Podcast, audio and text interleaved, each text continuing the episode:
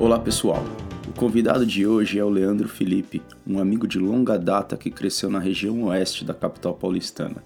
De família simples, Leandro começou ainda cedo a trabalhar na sapataria do avô. O que ele não sabia era que aquela experiência iria marcar e influenciar importantes decisões na sua vida. Como muitos de nós, Leandro não teve uma adolescência de novela da Globo, mas com muito trabalho e perseverança ele conseguiu abrir algumas portas interessantes Trabalhou como profissional na área de TI, foi campeão amador de tênis, instrutor de motopilotagem e, mais importante, empreendedor e representante de uma empresa americana de marketing multinível. E falando de marketing multinível, ao longo da entrevista nós abordamos também um tópico bem polêmico: os esquemas de pirâmide financeira. E o Leandro nos explicou um pouco sobre a diferença entre o tipo de negócio em que ele atua e outros esquemas que levam alguns desavisados a perder dinheiro. O meu nome é Leandro Oliveira, falando de Auckland, Nova Zelândia.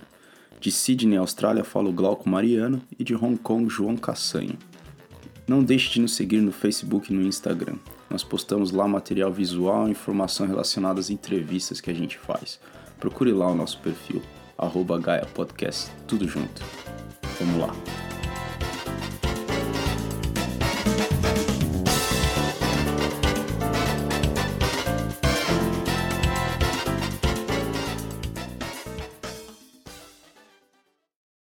Então é isso aí, pessoal. Estamos aqui com um camarada nosso hoje. Nós vamos falar com um camarada de longa data, o Leandro Felipe. Mas antes da gente é, passar a palavra para ele, comigo está o Glauco também, falando diretamente de Sydney. Como que anda a vida aí, Glauco?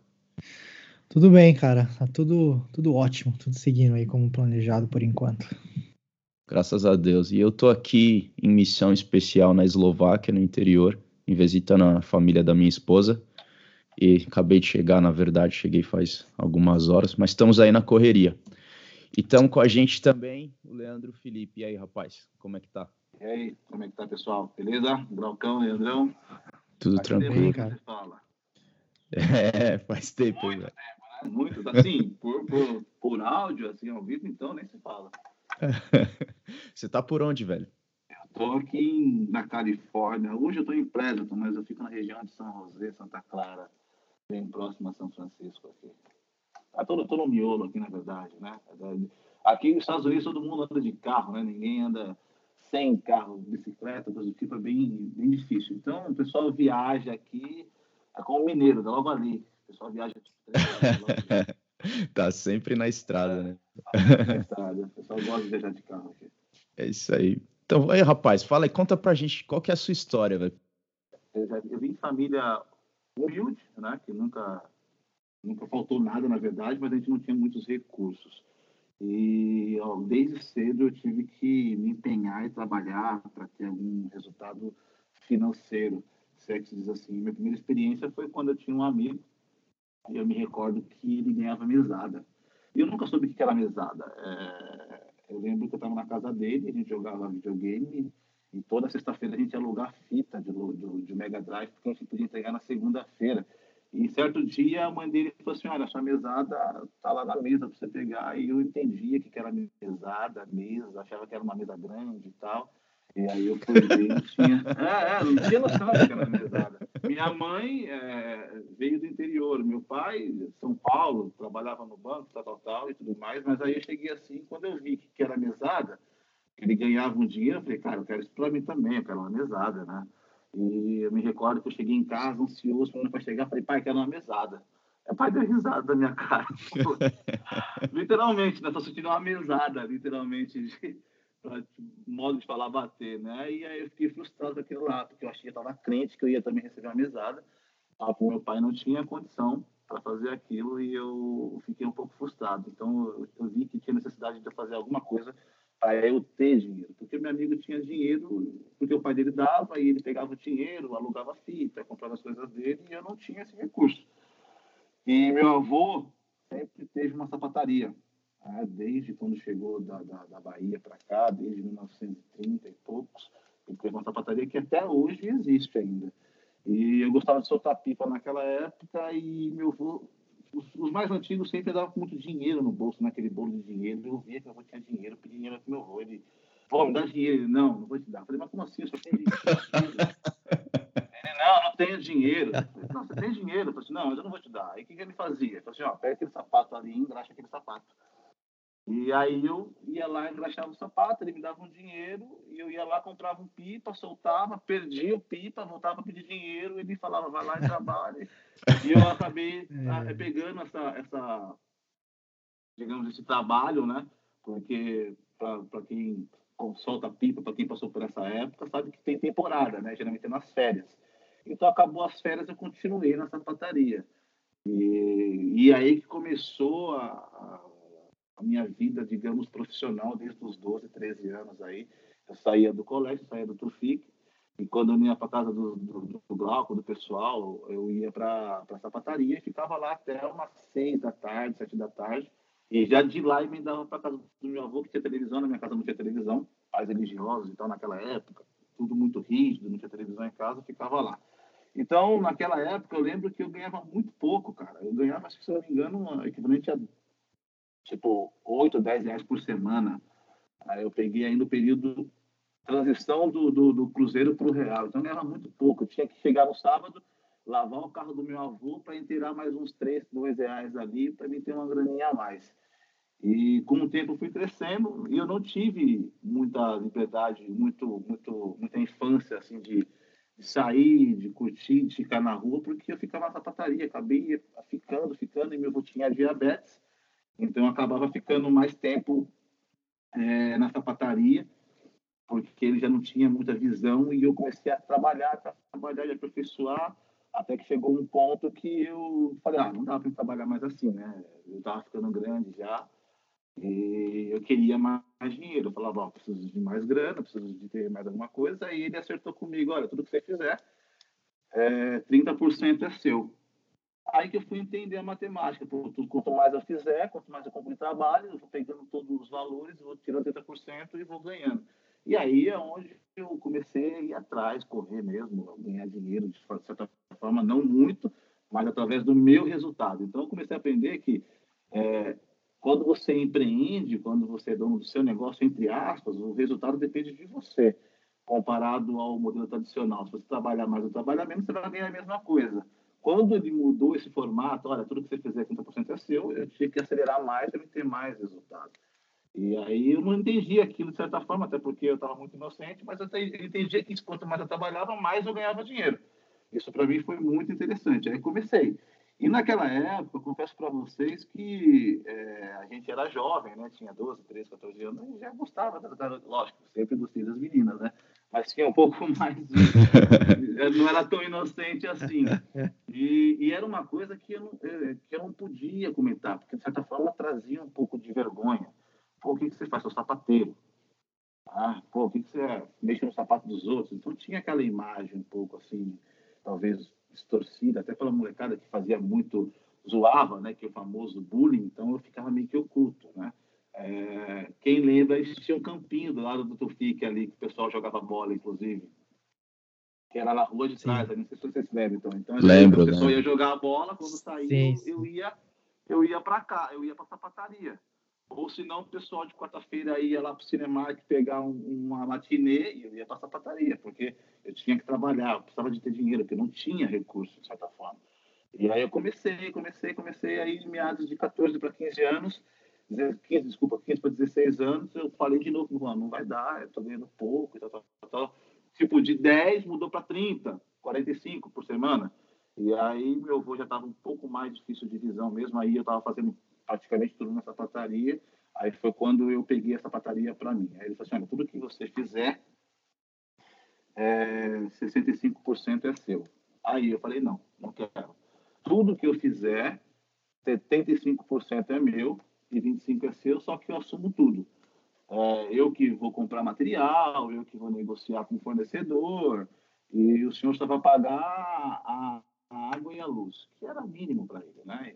de certa forma já estava aposentado, e aí ele ficou meio assim, aceitou, e aí foi quando eu comecei a ter resultado. Então, me lembro que naquela época, eu tinha meus 16 anos, 17, indo para o terceiro colegial, eu ganhava equivalente a R$ 1.100, e o salário mínimo era 340, 350 naquela época. Tava bem pra caramba. Tava bem pra caramba, muito bem. eu acho que era até menos, cara. Eu acho porque eu acho que eu lembro que era 180 nessa época, porque eu lembro que nessa época que você começou na sapataria, acho que eu te comecei a entregar, o pessoal até me zoou também, isso aí que eu entregava dentadura ah, pro meu tio. e aí... Verdade, verdade. O, o, o, o laboratóriozinho era em cima da sua casa, não era? Era coisa assim? Sim, é, é. É verdade. Era, era no fundo, na verdade, é. E, e aí eu, eu lembro que quando eu meu primeiro salário, que na verdade eu trabalhava meio período, né? Que eu ia para a escola de manhã e trabalhava à tarde para ele. E meu primeiro salário foi 90 reais. E eu lembro disso, porque Nossa. eu trabalhava meio período e recebia meio salário mínimo. Então eu lembro que era 180, cara, nessa época aí. É, eu. Era, tava bem melhor.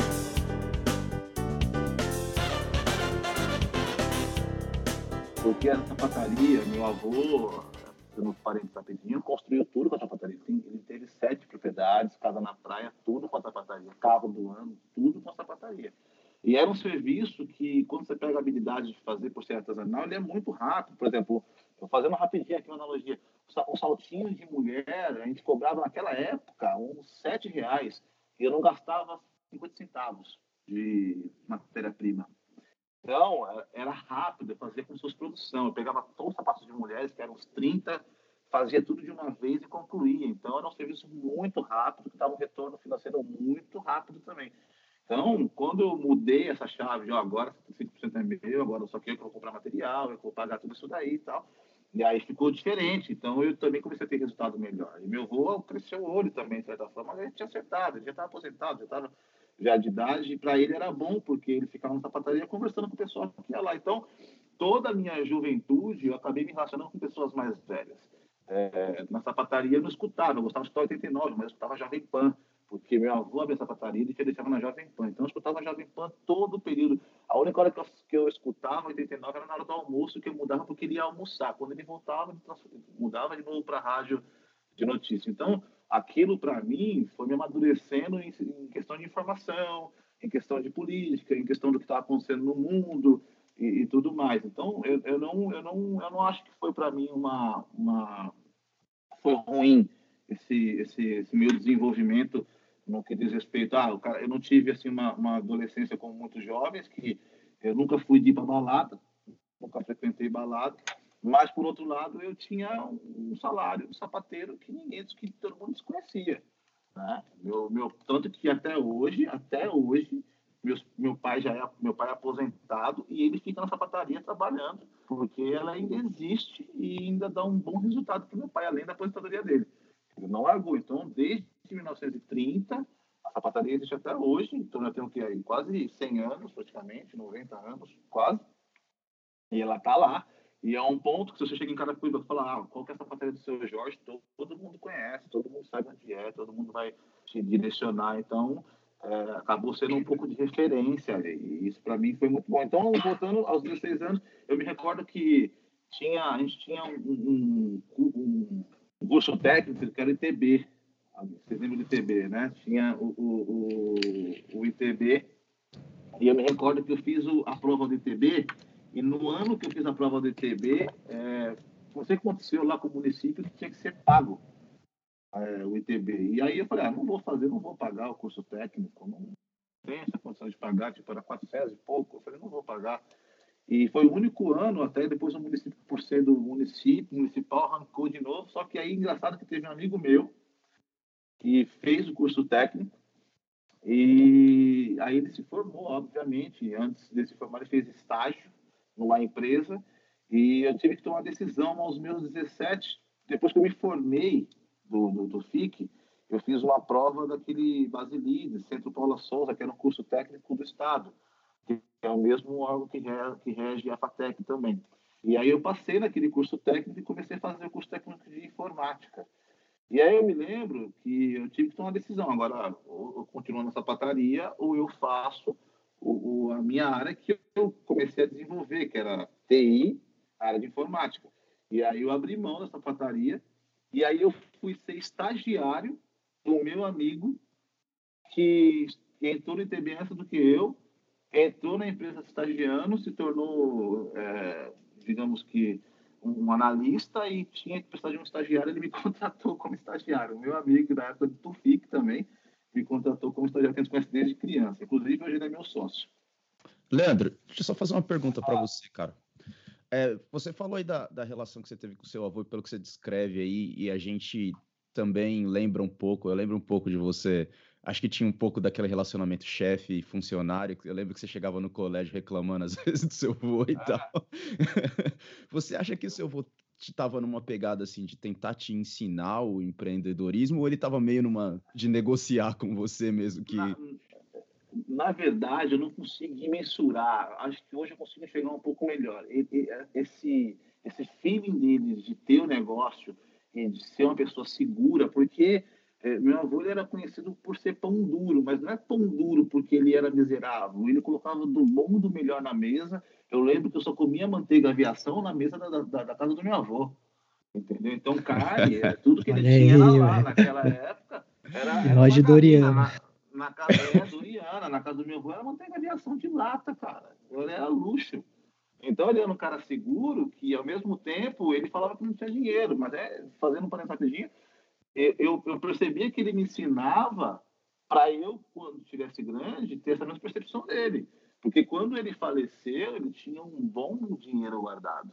Então, talvez ele sempre se preparou, talvez naquela era do Collor, que teve aquele toda aquela aquela questão do, do dinheiro, das poupanças, que todo mundo perdeu. Então, ele a partir dali, possivelmente, não era da minha época, que me recorda assim, para falar de questão de finanças, até de, de, quem perdeu a poupança, eu acho que ele se tornou um pouco mais seguro e tentou passar isso para a gente. É, da filhos, forma dele, né? né? Da, da forma dele, até porque é. ele não teve esse aprendizado de educação financeira, ele aprendeu com a vida. Ele saiu da Bahia, veio para São Paulo tentar a vida sozinho, conseguiu, foi buscar a minha avó, veio para cá e começou a construir a vida. Então, é o cara que tem aquele Nutella e o Raiz, é o Raiz, né? Que tentou na raça, não tinha não tinha saída, vamos lá, vamos trabalhar, era a cortina é. que ele trabalhava, até ele falou assim, não, calma aí, se você fazer isso daqui, eu consigo, eu consigo fazer um negócio. Então, meu avô, na época, ele era o único na rua que tinha televisão, é, ele era daquela galera que todo mundo ia na casa assistir televisão no final de semana. Olha então, só. Ele, é, Olha só. então, é, todo mundo conhece, ah, o senhor Jorge, sapateiro, todo mundo sabe quem que é, isso que é muito interessante. Então, ele, ele ensinou tanto eu quanto a minha prima e quanto os filhos dele, na verdade, da mesma maneira, hoje, na família, a gente tem um empreendedor só, e, é, dois empreendedores, meu pai e meu tio, que são os homens da família. As mulheres é, trabalharam em, em, empresas e tudo mais, hoje são casadas. É, minha tia ainda continua trabalhando na área de, da medicina, mas na área de radiologia. Minha outra tia, para ser bem sincero, não sei. Mas é, que empreendem mesmo, é só o meu pai que está aposentado e meu tio que ainda tem um negócio ainda de importação que seguiu essa linha do meu avô, mas ele era ele, eu, o que me traz essa lembrança do meu avô é um cara que sempre deu a oportunidade ao quer estudar, vai lá, estuda. Meus tios fizeram Senai, meu pai também fez curso técnico contabilidade, trabalhou no banco. Meu tio trabalhou 20 anos numa puta de uma multinacional aí, é, brasileira e saiu para empreender, então todo mundo teve oportunidade. Ninguém falou assim, ah, hoje eu tenho essa vida aqui porque eu não tive escolha. Não, você teve escolha, meu avô nunca negou, meu avô nunca impediu, assim, ó, você vai ser sapateiro. Não. Todo mundo passou pela sapataria, todo mundo. Dos filhos, na verdade, das mulheres não, mas dos dois homens, meu pai e meu tio, todos eles passaram. Tanto que meu pai tá até lá, voltou para lá, porque ele fica aposentado, então ele, ele relembrou o que ele fazia quando ele era adolescente. E se eu tiver Olha que só, né? um dia, não vou ter nenhum problema quanto a isso também, porque, sinceramente, meu pai, a gente não passa fome se a gente fosse trabalhar. Legal, cara. Não, século XXI, 2020, cara, sapato. Não, não passa fome. É, Todo mundo precisa de sapato, pai, né? Meu pai, meu pai, eu fico falando, vejo vezes quando eu ia lá de sábado, meu pai rejeitando o trabalho, falando, na minha época, isso daí, pelo amor de Deus, eu pegava e fazia. Hoje, meu pai fazendo, não, não quero fazer isso daqui, dá muito trabalho. Você vê como está Então, é, é, é. Tá certo, aposentado tem que estar se matando, mas enfim. E aí, eu fiz essa escolha. É, não sei se eu te respondi aí que você estava falando do meu avô. Respondeu, mas, respondeu. Mas aí eu tive que tomar essa decisão. E aí, é engraçado que eu estava ganhando um bom, um bom dinheiro lá, e aí esse meu amigo me chamou para trabalhar com ele. E eu fui trabalhar para ganhar 600 reais. Só que tinha que ser estágio, tinha trabalho de me formar, então eu tinha que fazer uma faculdade. Aí eu fui fazer a Unip, ali em Alphaville E eu me recordo que a faculdade era 656 e eu ganhava 600 reais. Aí eu falei, ah, ferrou, né, velho? E aí eu me recordo que eu tinha um amigo na classe que ele morava ali em família, pai rico e tudo mais, e ele morava de frente com a, com a, com, com a faculdade, no muro ali no condomínio residencial 5. Ele falou assim, ah, eu não pago faculdade. Aí, como assim não pago? Ah, eu não pago, eu faço a matrícula e só pago um semestre negociando. Falei, cara, eu não tenho coragem de fazer isso, né? Porque pobre, né, meu? A única coisa que tem é um nome, imagina ficar sem pagar e tentar, é, e tentar ajustar ou negociar no final do semestre. E eu lembro que que, que eu fazia para cumprimentar o pagamento? Eu recebia vale transporte da empresa para ir para casa só, não para ir para a faculdade, ir da faculdade para casa. E o meu ônibus não passava na frente da Unip, Então eu tinha que, para quem conhece a região ali, eu tinha que sair da Unip eu ia caminhando até perto do centro comercial e aí pegava um ônibus para ir para casa. Porque eu não tinha como pegar dois ônibus. Eu já tinha que pagar mais, eu tinha que arrumar mais 56 reais por mês para inteirar a faculdade. Então eu estava zerado de grana, não tinha dinheiro. Uma, eu tive um, um, um, pouco de dinheiro que eu guardei da sapataria, mas eu não tinha toda aquela educação financeira também para guardando. Né? Eu gastava, era garoto. Eu passava, ia para o shopping, saía com os amigos. Quantas vezes eu tinha um voyage que eu levava molecada para ir jogar boliche, para ir no, no, no churrasco, o pessoal no, na churrascaria, o pessoal não trabalhava, quem marcava era eu, mas era, era gostoso estar com a galera. E chegou no momento que eu tive que fazer. Não, agora, putz, agora estreitou o negócio, tem que fazer alguma coisa. Aí eu comecei a fazer o quê? De fim de semana, eu ia passar a pataria que meu pai já estava lá e trabalhava de novo para inteirar essa, essa grana que estava faltando.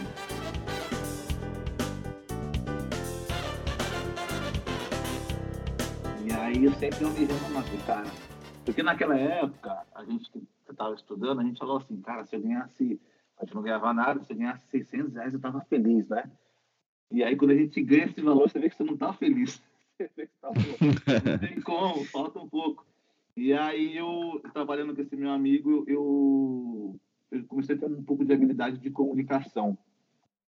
E aí, eu fui convidado dentro da própria empresa para trabalhar num outro departamento, que era a área comercial. Tinha um cara lá chamado Djalma, Satã é um cara muito bom na área comercial, ele viu em mim a possibilidade de eu trabalhar na área comercial e eu fui. Na área de CRM, parte de relacionamento, tal, tal, resumindo, foi um fracasso. É, foi ruim pra caramba, eu achava que eu tinha essa habilidade, mas eu não tive nenhum treinamento. E eu também me deparei com uma situação na qual a empresa estava passando, que era uma empresa de, de, de marketing, publicidade, estava passando por uma transição, porque era uma época que existia um endomarketing e existiam umas campanhas de incentivos através de cartõezinhos de fidelidade. Se você atingisse uma meta no seu trabalho, você ganhava um cartãozinho com saldo para você usar esse dinheiro como meta alcançada. Só que naquela época, jeitinho brasileiro, muita gente estava recebendo salário pelo cartão, porque não tinha imposto. Aí veio o Estado, descobriu isso tudo, então fechou dezenas e centenas de empresas de marketing de rede com esse produto, né, cartões de fidelidade. Você atingir uma meta, você ganhava um cartãozinho, uma bandeira Visa com um dinheiro a mais para você, você atingir sua meta, para você gastar com o que você quisesse. Só que nesse intervalo, quando você ganha esse cartãozinho, você não pagava imposto, né, porque era um produto, como o imposto de folha de pagamento. Então, tinha muita gente que estava recebendo salário através do cartão como se fosse premiação. Então, o cara tinha um piso de mil reais e ganhava a meta de 20. É, é, cara, eu vi isso muito e até já introduzindo o Cassanho que chegou agora aí na, na ligação. Como é que tá? Já entrar nesse papo também, cara. Eu sei é. muito bem o que você vai falar. Fala aí. Porque a gente não vai citar o nome das empresas que a gente trabalhou, lógico, mas muitas das empresas que a gente passou, e uma até bem conhecida que o Cassanho passou, se beneficiava muito desse tipo de é, forma de, digamos assim, não, circular não em volta do imposto. Não, é, é, melhor, é, melhor não é melhor não. Nesse caso, é melhor não. É que, assim, te dava uma porrada de benefício, academia, vale isso, vale aquilo, é, é abastecer, ah, cartãozinho. Os caras, eram só, os caras eram só a maior empresa de tecnologia do Brasil. Só isso os caras eram. Eles eram a maior empresa de tecnologia é, brasileira, né? Porque era uma empresa brasileira e os caras só eram a maior empresa do Brasil, só isso. Os caras só eram menor que a IBM, que a HP, e os caras faziam isso aí, cara. Nossa, eu trabalhei com os caras por seis anos E meu salário era. Cara, não era só no cartãozinho, era dividido num monte de coisa. Era parte ah, num cartão de alimentação, parte do que eles chamavam de reembolso.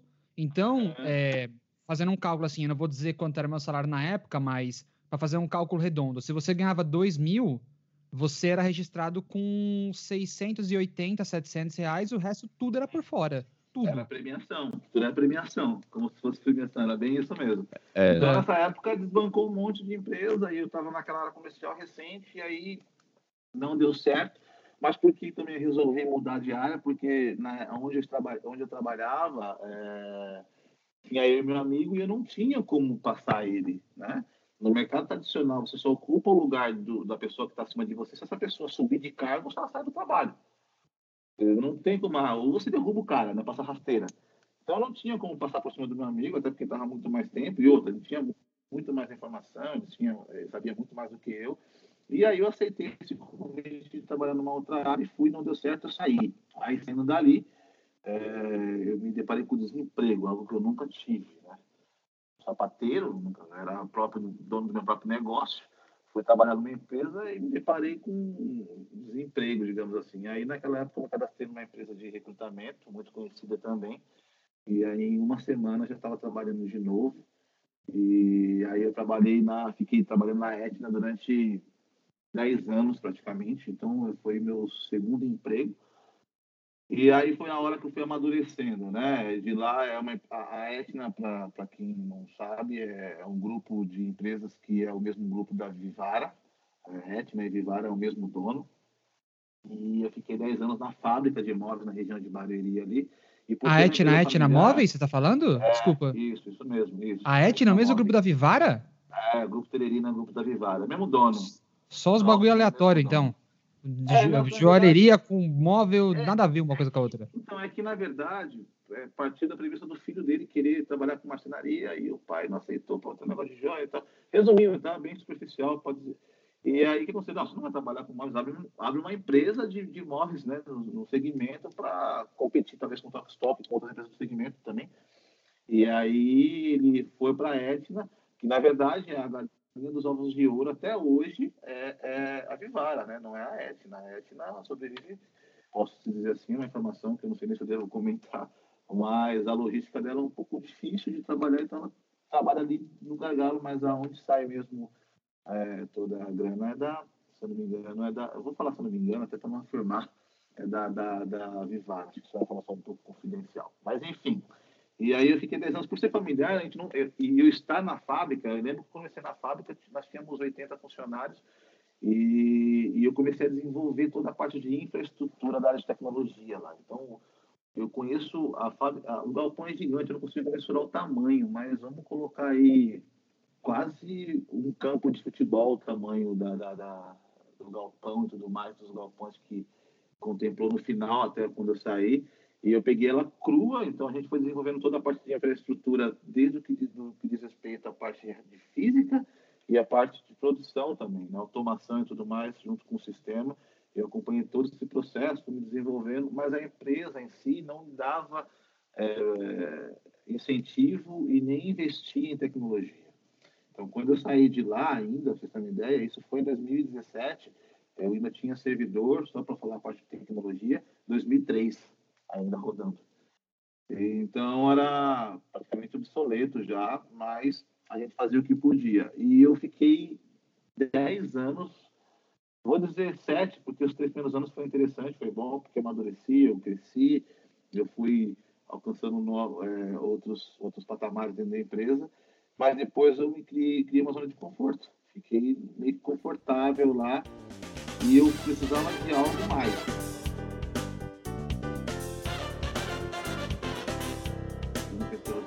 Sabia, mas eu me tornei até piloto de moto.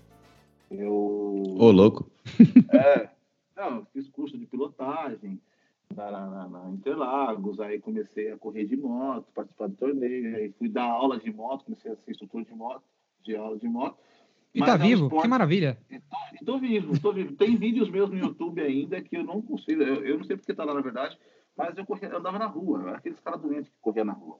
Eu falo doente hoje porque Hoje eu me cobro consciência Nossa. que eu era meio louco. Quando eu vejo os meus vídeos, eu falo, não é possível que eu fazia isso. Mas eu tenho Irresponsável, um né? Tem, que maravilha. Tem vídeo, é, tem vídeo de mais de um milhão de, de views aí. E tá lá, eu nem, eu nem atualizo mais, às vezes a pessoa manda mensagem ainda, mas enfim. Eu ainda consigo, não faça mais isso.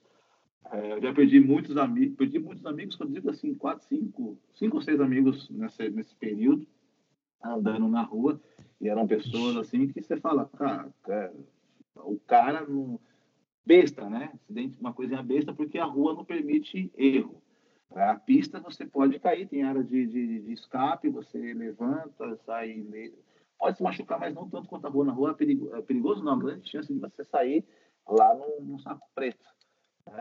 ou juntando os pedaços. Então, eu parei com essa vida de moto na rua e comecei a andar na pista. Aí foi quando eu tive um pouco mais de, de, de habilidade, o pessoal começou a ver, e aí eu fui convidado para trabalhar numa escola de pilotagem, aí começava, eu fui instrutor de pilotagem durante um bom tempo.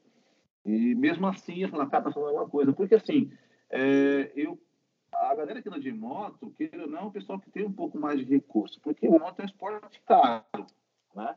Eu gastava num par de pneu R$ 1.300, e era um dia de, de, pista. Um dia de Interlagos era R$ 1.300 de pneu. Fora Ô, louco, velho. Moto tudo mais, é. Cara, é louco, mano, você é doido.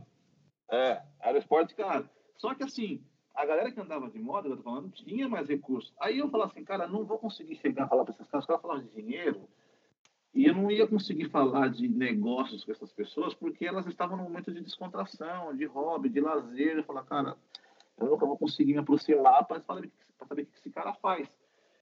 E aí eu comecei a procurar algumas oportunidades. Aí eu me lembro que, agora já depois de 10 anos praticamente, eu conheci um, um amigo. É, eu gosto de jogar tênis também. E eu jogo tênis já há um bom tempo, desde 2008, 2009. Eu também comecei a gostar de jogar tênis, praticar, e aí comecei a participar de alguns torneios regionais, comecei a ganhar e tal. E a gente tinha um grupo ali em Alphaville de, de, de, de um ranking de tênis. Eu me recordo que eu tinha ganhado um torneio ali em Barueri, e aí eu entrei num grupo dos ganhadores para receber o prêmio, que a gente recebia jantar, recebia o troféu, recebia alguns brindes e tal. E aí um amigo meu, um cara que se tornou amigo meu, colocou lá um, um flyer de uma reunião de negócios. E, e esse cara, para mim, ele era uma referência no tênis, porque ele já jogou profissionalmente. E ele colocou esse, esse flyer lá. E eu fiquei curioso para saber o que, que era aquilo, porque era em Alphaville mesmo. E fui lá nessa apresentação.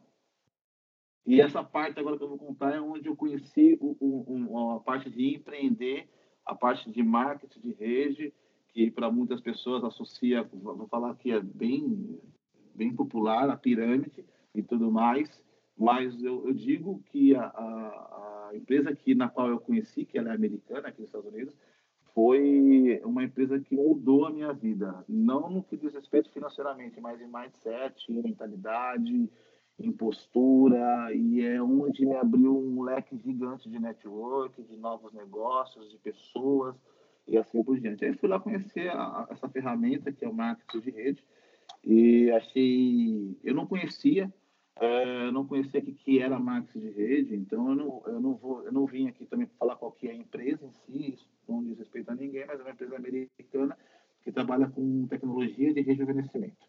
É, e eu Tá, eu entendi. E quando eu vi a forma de, de ganho, é, eu fiquei assim, cara, que fantástico, né? É, fugindo um pouco dos padrões que muitas pessoas às vezes associam, pirâmide e tudo mais, quem está em cima ganha de quem está embaixo. Esse formato é completamente diferente. Eu só ia ter resultado financeiro se eu ajudasse as pessoas que eu trouxesse para esse negócio a ter. Então, eu não ia ter resultado se essas pessoas que eu trouxesse para participar desse negócio, ou seja, para consumir, ou para distribuir, para revender, ou para fazer o que eu faço como builders, é, tivessem resultado. Então, era uma ferramenta completamente diferente do tradicional. Pô, para eu... Você tá você e seu amigo na mesma empresa, e aí tem um gerente acima de você. Se esse gerente sai, tá você e seu amigo para ocupar essa vaga. Será que a pessoa fala assim, ó, vai lá, amigão, você que merece eu vou ficar aqui no mesmo lugar, você tem que ficar como gerente. Então mudou um pouco. Se todos os amigos que eu trouxesse para esse negócio, se eu ajudasse eles a terem resultado, de forma bem sucinta, bem superficial, a empresa me pagava 20%. Então eu queria cada vez mais que esse garoto, que essas pessoas que eu trouxe sucesso, tivesse muito mais resultado do que eu.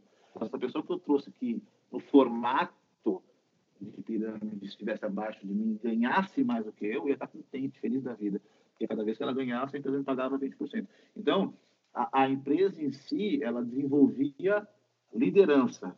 Você ser um bom líder, ser um bom comunicador, ter postura, é, saber é, conversar e tudo mais. Então, era uma, além de ser uma empresa líder no mercado, ela é reconhecida mundialmente, saiu na Forbes, ela é comparada à Apple, ela é comparada à Facebook, ao Google e outras empresas de grande nome. Ela ensina muito isso. É, a, a questão do empreendedorismo mesmo, de verdade, como você empreende, o tempo que existe, porque a gente vem de uma cultura imediatista, né? A gente quer ter resultado na hora, a gente não consegue ter paciência. Aí foi quando eu comecei a, a compreender. E quando eu vi essa apresentação, depois da apresentação, perguntei para esse meu amigo, né?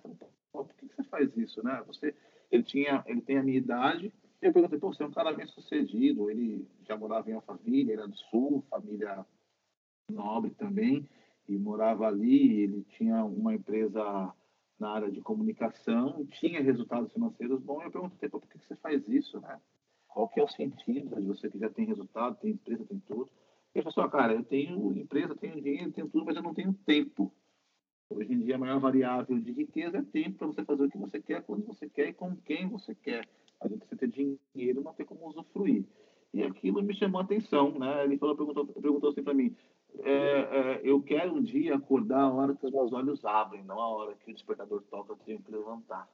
E isso aqui dali ficou marcado para mim, porque realmente todo dia eu acordava na hora que o despertador tocava, eu tinha que sair para trabalhar. Eu não tinha liberdade de falar assim, bom, hoje eu vou acordar a hora que meus olhos abrirem. E aquilo me incomodou, porque eu estava numa zona de conforto na Etna, como eu falei para vocês, há 10 anos, e eu falei, cara, posso fazer isso em paralelo? Ele falou, pode, você não é obrigado a sair do seu trabalho, você trabalha no seu tempo extra, né? Aí ele falou uma frase assim, ó, das, cinco, das 7 e meia às 5 e meia você trabalha para o sonho do seu, pro dono da sua empresa, você trabalha, e você trabalha duas horas, três horas para o seu sonho, para os seus objetivos. Eu falei, cara, faz sentido. Vou pegar duas horas do meu dia, vou desligar a televisão e vou começar a fazer uma atividade que pode me dar um resultado financeiro ao longo do tempo, eu posso mudar essa chave. E eu comecei a fazer isso.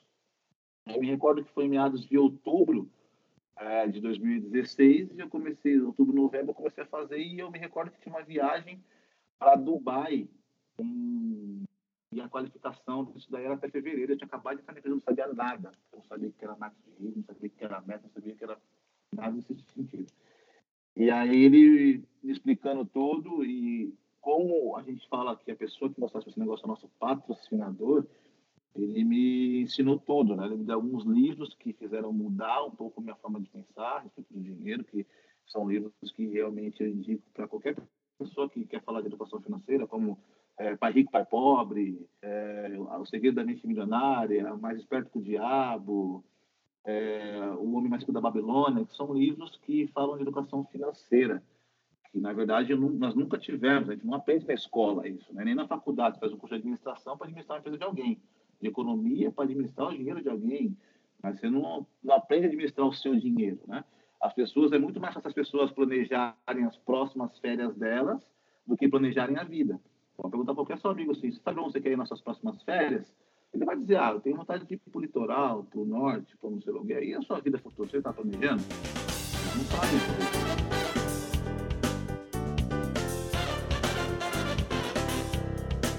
Deixa eu fazer uma pergunta para você é, a respeito dessa sua fase de transição entre um, um trabalho é, oito horas por dia em escritório, como eu imagino que era o seu trabalho, indo para indo para o lado de empreendedorismo, é, sem mencionar o nome da empresa que você está falando, é, a gente percebe que existem vários desses eventos que é, tentam é, recrutar pessoas para vários tipos de, de, de, produtos e marketing multinível. E a maioria das pessoas, elas, é, elas têm um certo medo e receio porque acredita sempre que pô, tem alguma coisa de errada nessa história, é, enfim, é o famoso esquema de pirâmide, né? E falando só, só para explicar para o pessoal, e eu vou falar da minha posição hoje, porque hoje eu trabalho no escritório antifraude na, na Nova Zelândia, e eu não sou investigador, mas eu trabalho junto com os investigadores na parte de tecnologia. E o, o, o, esquema de pirâmide ele começou, né? Ele no inglês a gente chama de Ponzi scheme por causa, por, por causa do Charles Ponzi, né? Que foi o cara que inventou a parada e tal.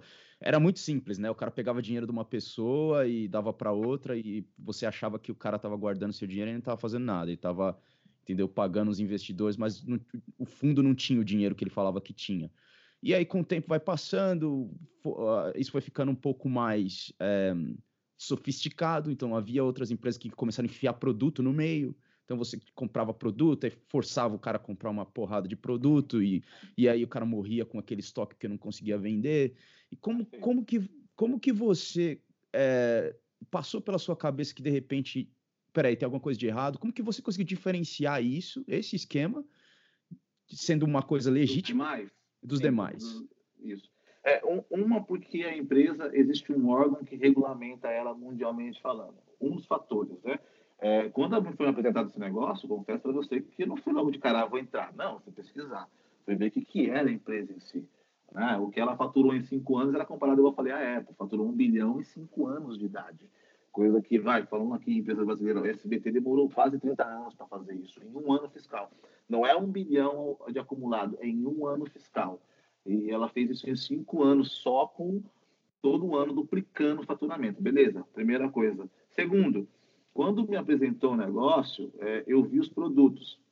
Independente se fosse uma empresa de pirâmide, marketing de rede, marketing de relacionamento e tudo mais, multinível, eu usaria aqueles produtos? Usaria.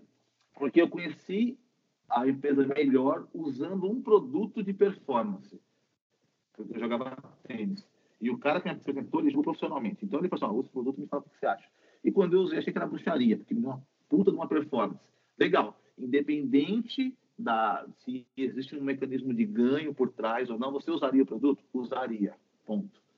Segundo, eu não tinha, como você falou assim, tem gente que era forçada a comprar produto. Eu não era obrigado a comprar produto. Eu não tinha obrigação por mês de comprar um volume de produto para revender ou manter estocado. Isso me chamou a atenção, porque eu poderia simplesmente me cadastrar na empresa para consumir somente. Eu era um consumidor do produto e pagava 40% mais barato. Legal.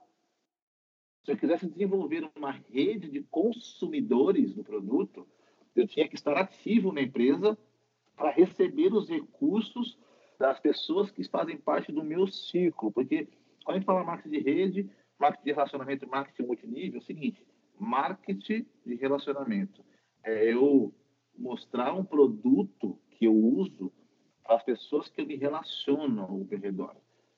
E olha, o Leandro, estou usando você faz jiu-jitsu, cara. Tem um que eu uso aqui que é fantástico. É de uma empresa XYZ que eu uso, me dá uma performance. Eu estou te oferecendo um produto para o meu relacionamento. Marketing de rede é como eu, quando eu começo a fazer uma rede de pessoas que está consumindo o produto. Chega alguém que eu vejo que precisa do produto, assim, olha, tem um produto que pode te ajudar. Não faz parte do meu relacionamento, mas eu ofereço o produto. Marketing multinível é quando eu começo a ganhar, ter resultado acima dos níveis de pessoas que estão consumindo ou desenvolvendo a rede da empresa que, com que existem esses produtos. Por exemplo, eu trouxe o, o Glauco para o negócio e o Glauco está usando o produto, só que além de usar o produto, ele está vendendo o produto. E desse, desse negócio, ele ofereceu para um amigo dele da Austrália, o amigo dele também quer cadastrar na empresa para consumir os produtos. A partir do amigo dele ganhar, consumindo os produtos, cada produto que esse amigo dele comprar na empresa, eu não ganho dinheiro, eu acumulo pontos. E através dos pontos eu tenho resultado. Falamos bem superficial. Aí é o marketing multinível. Eu, só, só te, desculpa te interromper. É uma pergunta que eu fiz da última vez que a gente conversou e eu achei legal a explicação que você deu. Então eu queria que você desse essa explicação no ar agora. É, qual seria a diferença de uma empresa escolher é, esse tipo de a, approach, né? Usando a palavra em inglês, esse tipo de abordagem, ou de ter um, sei lá, um, um outdoor na, no Times Square que falaria do produto deles? Sim, é, é, é que assim, o marketing de rede não vai existir propaganda, como você falou, de outdoor. o único, é, o único a forma de alavancagem é o boca a boca.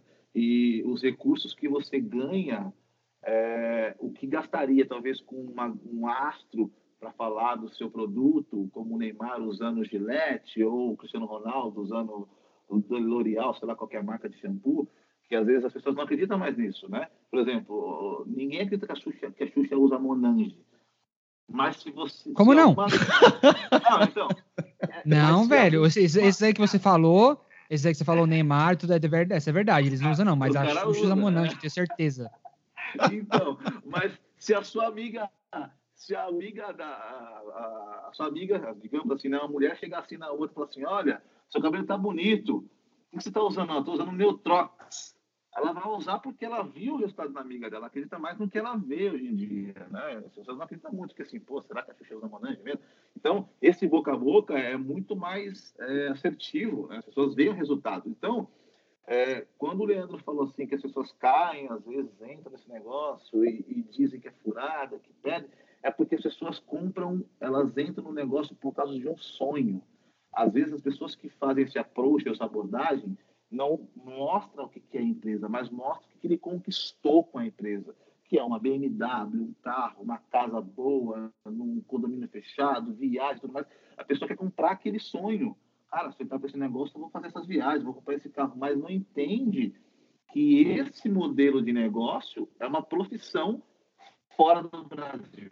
Estados Unidos, aqui, isso é uma profissão. Marketing de rede é uma profissão. Tudo que você vai fazer aqui, se você indicar outra pessoa, você ganha. Seja no aplicativo, seja no negócio, seja na compra de um carro, se você indicar, você ganha. Então, marketing de relacionamento, marketing de rede, aqui é, é, é, é normal. No Brasil, não é reconhecido ainda como uma profissão. Então, as pessoas compram sonhos e elas se frustram porque elas não passam por um processo de aprendizado. Antes de eu começar a fazer esse negócio com essa empresa, eu, eu, eu tive, não vou dizer que foi obrigado, mas a pessoa chegou assim em mim e falou assim: ó, você, você entendeu como funciona? Entendi. É difícil, não é difícil. Você acha que você consegue fazer? Acho que eu consigo fazer. Só que aí falou assim: ó, tem duas maneiras de você fazer: tem do jeito certo e do seu jeito. Qual que você quer fazer? Aí eu falei assim, pô, do jeito certo do meu do jeito. Meu jeito. Do jeito é. Bem, já diria Homer Simpson, cara... né, cara? Tem três é. maneiras de fazer as coisas: jeito certo, jeito errado e o jeito do Homer Simpson, que é a mesma coisa que o jeito errado, só que mais rápido.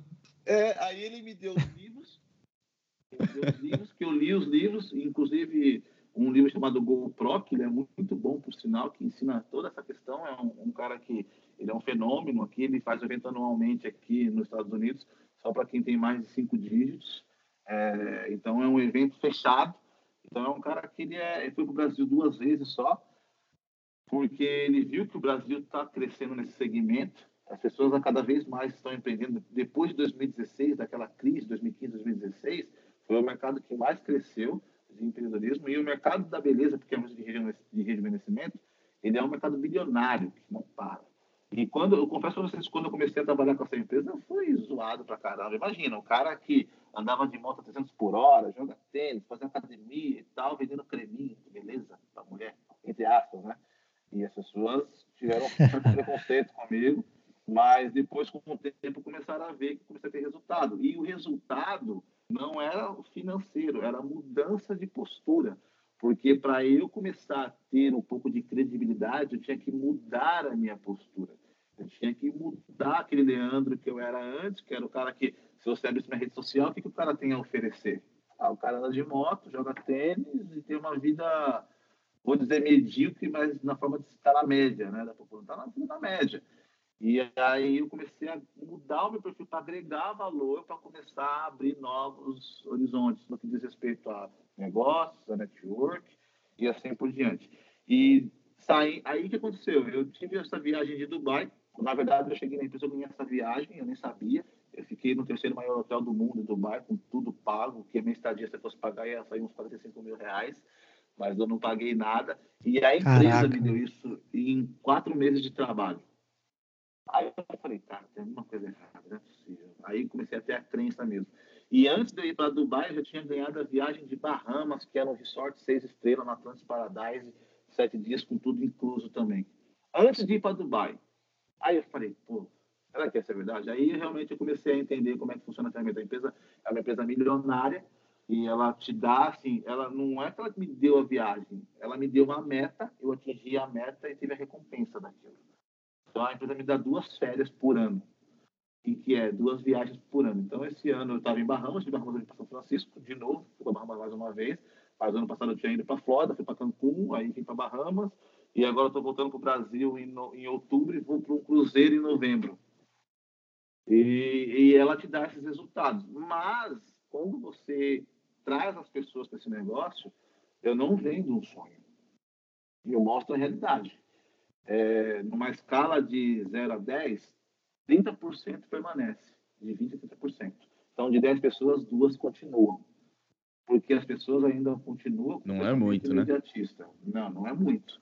Porque elas acham que vai entrar no negócio, vai dar certo, porque ela viu a forma que a pessoa pronunciou e tudo mais.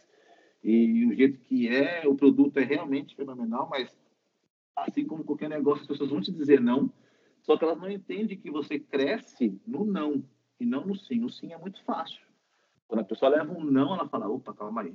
Aí leva o segundo não, opa, calma aí. Quando leva o terceiro não, fala, negócio não é pra mim, não desiste.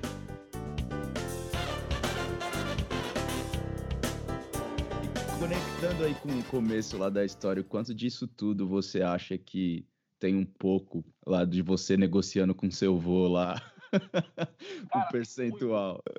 Porque o meu avô, ele, como eu falei, ele era muito pão duro. Ele não, ele não dava ponto sim, ó.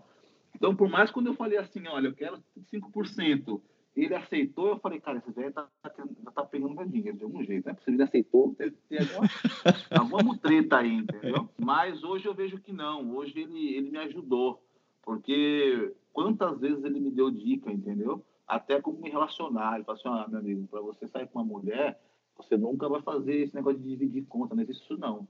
Se você não tem capacidade de levar uma mulher para sair e pagar a conta dela, não leva. Nem sai. Pô, romântico a moda antiga, hein, velho? Não, é moda antiga. É, né, é, porque, mas literalmente é. Hoje em dia é normal, né? Hoje em dia é tão normal você dividir a conta. Mas, cara, se você tem o dinheiro, modo de falar, né? A condição é, é, é prazeroso você cortejar. Acho que para mim é estranho, vamos dividir, entendeu? Falando um pouco agora da vida da, da, vida pessoal. E a mesma coisa também, isso é uma outra coisa na parte de, de, de, de sucesso, na parte de pessoas é, mente milionária que fala. É, você está numa mesa de pessoas, de, de, de negócio que seja, e está almoçando, jantando com um grupo de pessoas. Uma pessoa fala assim, ah, eu pago uma pessoa que tem dinheiro, que tem sucesso, que tem resultado, ela vai falar assim, tá, obrigado. Ela nunca fala assim, não, vamos dividir. Nunca vai falar isso. Ela só vai agradecer. Então, Acho que vai muito também amigo... do relacionamento que você sim, tem com essas pessoas, né? Sim, tipo, sim, eu sei que a nossa galera, tipo, ah, eu pago agora, você paga na próxima, costuma, vai muito, acho que do seu ah, ciclo não, social não, também, né? É, não, isso, isso entre amigos é normal, tá? Mas às vezes quando você está num um, um grupo de pessoas que pode dizer que é conhecidos e amigos, mas relacionado a negócios, é, dizer isso, ah, vamos dividir, não existe. A pessoa que se manifestar realmente paga. É, a pessoa que, às vezes, não hora de falar, né, quem convida paga, isso realmente faz sentido em alguns casos. E isso eu aprendi em cima de livros, inteiramente. É, até como se vestir. Eu fiz um workshop de um consultor visual que ah, mudou muito minha postura em rede social. É, as pessoas compram a imagem. Então, quando elas vão ver quem é você, pô, deixa eu ver quem que é o Leandro, deixa eu ver quem que é o Glauco, deixa eu ver quem que é o Caçanha, é isso mesmo? Isso. Então, é, deixa eu ver como que, que, ele é. Às vezes a pessoa analisa pela sua postura de mídia social. E aí, Por isso que eu deletei a minha. Por isso que eu deletei meu Facebook. Você não precisa dessa pessoa, né? por isso. É. Meu, só uma, uma, per uma pergunta. É como que o pessoal. Imagino que as pessoas que estão ouvindo a gente agora, muitas pessoas vão estar interessadas em, em conhecer, talvez conversar com você, e pelo que você está falando, você é uma pessoa bem aberta, tentar ajudar qualquer um que queira é, atingir o sucesso na definição pessoal dele de sucesso. Você. Como que as pessoas falam com você, cara? Se elas quiserem te falar. Pelo Instagram é a forma mais fácil de me encontrar. É, depois eu falo de novo, se vocês colocarem aí, não. mas é Leandro, de Leandro, é Leandro Felipe, somente isso, para me encontrar lá. A gente coloca no post também da, ah, da rede social e tal. Eu só queria abrir mesmo para ver se você estava interessado em receber o contato das pessoas.